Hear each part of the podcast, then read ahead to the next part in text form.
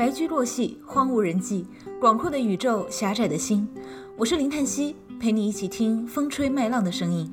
让我们一起肤浅的聊聊那些深刻的话题。我发了两期播客之后，突然消停了两周，肯定有人觉得我又像写公众号一样，三天打鱼两天晒网又割了。但是其实我消失这两周是有原因的。上上周八月十号是我生日嘛，所以就跟朋友出去吃饭喝酒了，不务正业了一周。然后上周我来大姨妈，身体不太舒服，不太能说得出话，所以就又割了一周。我做这个播客本来也不是什么知识分享，或者是想把它变成一个节目之类的，主要的功能就是陪伴。因为就是突然有一刻想到了。说，如果我说的话能够给一些素不相识的朋友带来一些趣味或者能量，这也是一件挺浪漫的事情。我这一期的标题是来自王菲的歌《给自己的情书》，算是我今年生日送给自己的话。同时呢，这首歌对我来说也有一点特殊的意义。我二零一四年大学毕业嘛，二零一四年下到二零一五年上，在家里 gap year，在忙研究生申请的事情。那个时候头脑混沌，不知道自己人生的方向在哪里，隐隐约约觉得来美国读书或许就是我人生的唯一解，所以就非常焦虑，担心自己申请不到理想的学校嘛。就在那个时候，曼仔让我去听这首歌，就是王菲的《给自己的情》。情书，当时我确实单曲循环了很多遍，也给我带来了很多的能量。其实，在那个阶段是看不清前路的方向的。当时很多行业都欣欣向荣，包括我 gap year 那一年，收到了很多出版社甚至是一些电视节目发出来的邀约。出于我的社恐和不自信，我谢绝了当中绝大部分的邀约。当时我主要是无所适从，同时心里有一种理所当然。我觉得我发出来的光迟早会被人看到，我不必急于一时。直到前段时间，我读到一句话，说当一个人在上行的电梯里做。俯卧撑，他会以为电梯往上走都是他自己撑起来的。其实世人绝大多数的成就都是来自于时代的风向。所谓风往哪边吹，草就往哪边倒。个人的绵薄之力反而是最微不足道的一个环节。这世上被浪费掉的心血才华何止千万，我们自己都只是当中的沧海一粟。这首歌里面有一句话叫做“没有他依靠，归家也不必撇雨”。用用国语念出来有点奇怪啊。我高中的时候学庄子的《逍遥游》，老师解释说，唯有当你无所凭借的时候，你才能得到绝对的自由。什么叫有所凭借呢？我们当时在课堂上听他讲庄子，是为了学文言文的字词句释义，是为了之后高考能够上一个好的大学，为了自己以后安稳的人生，这就叫做有所凭借。无所凭借的人是不会被任何事情威胁左右的，也不在乎自己是生是死。这种境界，这世间基本上没有人能做得到。换言之，这世上没有人是拥有绝对自由的。我也把这个无所凭借的概念用到了我的武侠小说的武功设计里面。最近两天，我终于把我的书稿设计出来交给 agent 了，一拖再拖，终于可以做一个了结。接下来就是看什么时候能把纸书做出来，然后在海外发行，到时候我再来更新进度。与此同时呢，这两周我还给自己做了一个个人网站，零叹息 .com，就是一个我的。中文作品集文件管理平台，和这个行业沾边的人应该都知道，digital product 是一个 endless effort，就是网站的更新迭代，它是一个无穷无尽的工作，所以我会一直搭建、一直更新我的这个网站。那上面主要是放我的个人创作，就是我的所有的中文的小说还有歌词，像书评、影评、散文、随笔这些暂时不包括在里面。整理文章的时候，我也发现自己这些年还是写了不少东西的，而且一直都还算是有进步，逐渐在文学性。追求和讲故事之间找到了我自己的平衡。目前来说，我是 prefer 讲故事多过文学性追求的。也就是说，我没有打算成为一个严肃作家，我是想做一个亲切的、可爱的讲故事的人，去给我的读者带来快乐。以后我说不定还会在我的个人网站开个专栏，做做类似港乐编年史啊、港剧考古啊之类的自己感兴趣的话题。总而言之呢，就是给自己建立了一个游乐场，免得内网审查今天给我卡一点，明天给我删一点，后天不签约就不让你发布。所以，就算是实现了一定程度上的自由吧。我这个网站是基于 WordPress，不需要自己写代码，所以我一切从简，基本上就是一个具备基础功能的文件管理平台，能看能用就行了。我不是一直自称略懂派掌门人吗？各项技能泛而不专，就是堪堪能用的程度。说到这个略懂派啊，我之前在豆瓣上提过，说我小时候对画画特别感兴趣，经常自己拿一个本子在那里瞎画，属于没有什么基础，也没有老师指导。然后有一天有个同学经过我旁边就说：“你怎么画的这么丑啊？”然后我当时就跟他大吵一架，就闹到老师那里去了。当时老师和家长想出来的解决办法就是不准我再画画了，以至于后来只要看到我画画，无论是老师还是家长都会上来给我动手撕掉，以至于我这么多年绘画水平都没有什么进步，仍然是一个灵魂画手。直到去年我买了一个 iPad，然后买了 Apple Pencil，于是就捡起了童年遗憾里的这件事，自己摸索着三天打鱼两天晒网的学画画。我在我这次做的这本书里面也插入了几幅我自己的灵魂手绘插图，也算是独家小彩蛋吧。我当然知道自己的手绘是什么水平，以后有缘看到这些插画的朋友会心一笑就好了。我的这本书和我的个人网站都算是我送给自己的三十岁生日礼物吧。其实我有点犹豫要不要提年龄这个数字，后来又觉得有什么可避讳的呢？我又不是去选秀做 idol。像我最早混豆瓣的时候，因为我的语言比较老成吧，喜欢的东西也比较古早，那时候老是被人误以为是八零后或者八五后。我那时候十六七岁，所以当时的八零后也就二十六七岁，是一个比较合理的年纪。我当时为了澄清我有多年轻，我特意在我的个人说明里面加了我的出生年月日。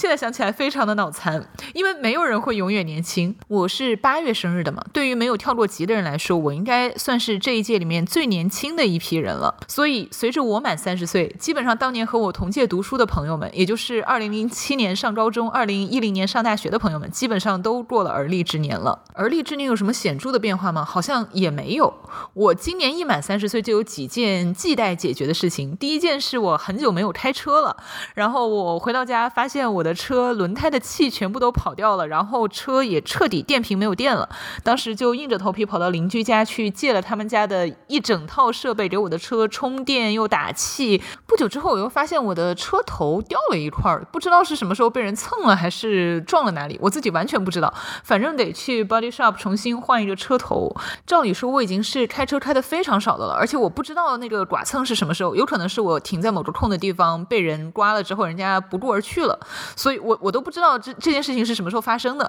只能说你这个车出毛病的概率跟你出门的次数是没有必然联系的，有些事情它就是 meant。To happen 也是给你一个学习的机会。反正有了这次的教训，以后我争取每周都开车出门一次，去买新鲜的蔬菜水果也好，干什么也好，要锻炼自己，不再害怕开车。此外呢，我还约了去拔智齿和戴牙套。总而言之呢，满了三十岁就是要学会去面对和解决一些从前一直在逃避的问题。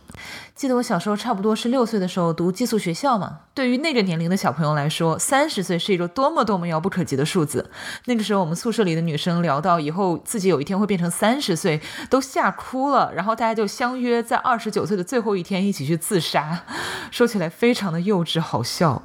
结果真的到了三十岁，好像也没有那么可怕。现在看《乘风破浪的姐姐》已经做了三年了，这个节目里面那些姐姐也没有给你中年人或者暮气沉沉的感觉，反而你会觉得三十岁是他们人生的一个崭新的开始。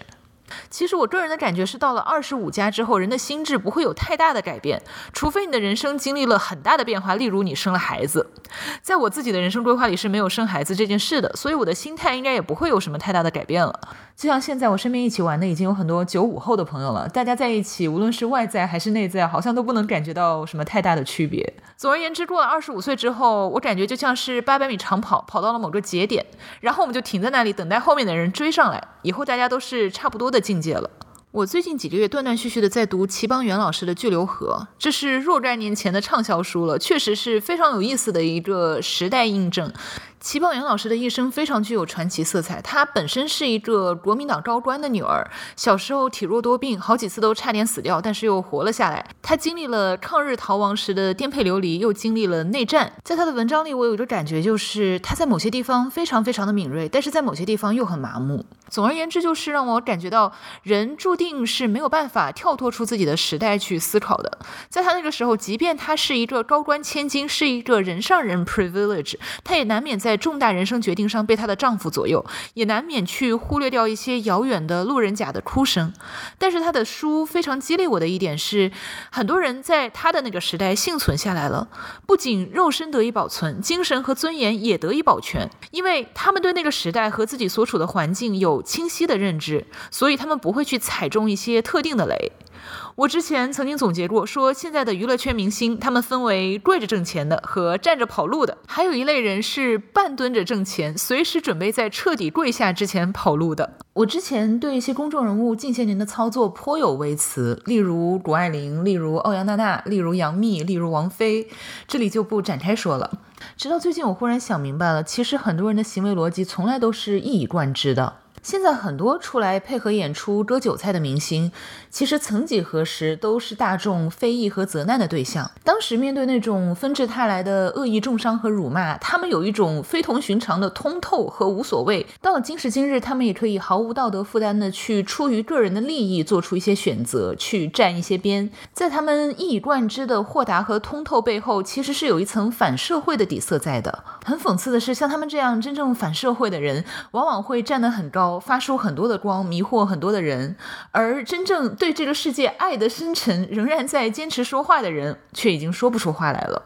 这种讽刺和错位，曾经让我郁结于心很长一段时间。就是最近读齐邦媛老师的书，忽然想明白了这个问题。人生在世，自洽最重要。大部分人都是出于自己的人生经历，做出了最让自己舒服的选择。大部分的事情都是塞翁失马，无所谓得失对错。就像我早几年会责怪自己，是不是因为社恐错失了很多机会？但与此同时，我也会意识到，当时那种资源集中化的推广其实是泥沙俱下的。这几年大家也看到了，受到关注成了一件很危险的事情。如果你真的是一个热爱表达、热爱创作的人，在一个去中心化的环境里面圈地自萌，反而是最舒适、安全的选择。所以从这个角度来说，我一直因循本能做出自己的人生选择，其实并没有错失任何事情。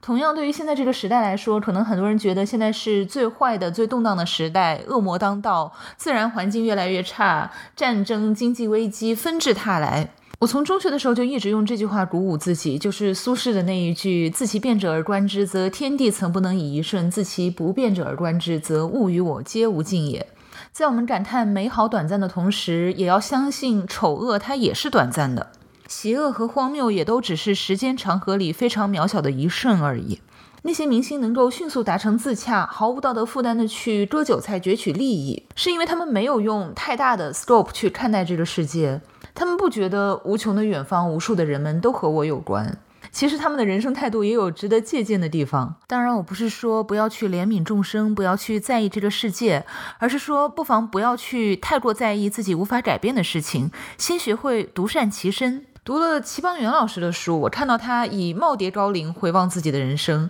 回望他童年的朔风、少女时期的溪流、少妇时期的台风和雷雨。其实那些东西都只是匆匆的过客，最终他是幸运的存活了下来，并且抓住了他自己最为珍视的东西。我们从现在去回看他生活的年代，又是战乱，又是两地的大清洗，好像活下来是一件非常难的事情。但还是有那么不少的一批人在不折辱尊严的情况下存活了下来。这就让我想起一句以前让我感慨万千的诗，叫做“尔曹身与名俱灭，不废江河万古流”。当时我觉得是一种人的渺小，人对时代的无奈。但与此同时，这首诗也代表了一种对于无奈的反抗。就像我最近因为探秘休斯敦越南烫，爱上了越南美食，所以就开始研究越南和东南亚的近现代史，发现了非常多垂心泣血的故事。同时，我也从这些东南亚国家的历史里意识到，那些反人类的东西或许可以猖獗一时，但它终究会被消灭。时代的荒谬看似泰山压顶，其实换个角度来想，也就那么回事。即便有一群牛鬼蛇神暂时改变了这个时代，那又怎么样呢？宇宙自有其拨乱反正的本事，我们倒也没有必要因此给自己带来无谓的痛苦。先独善其身再说吧。就像我之前说过的一句，我们是在与荒谬斗命长。在当下的境况里，不如还是专注眼前事，吸取眼前人，守护住内心的宁静。像我的小说主人公张迅一样，做一个温柔又豁达的人，也能像齐邦媛老师那样，等一切不开心的事情都过去以后，还能微笑着回望自己的人生，把酒话桑麻。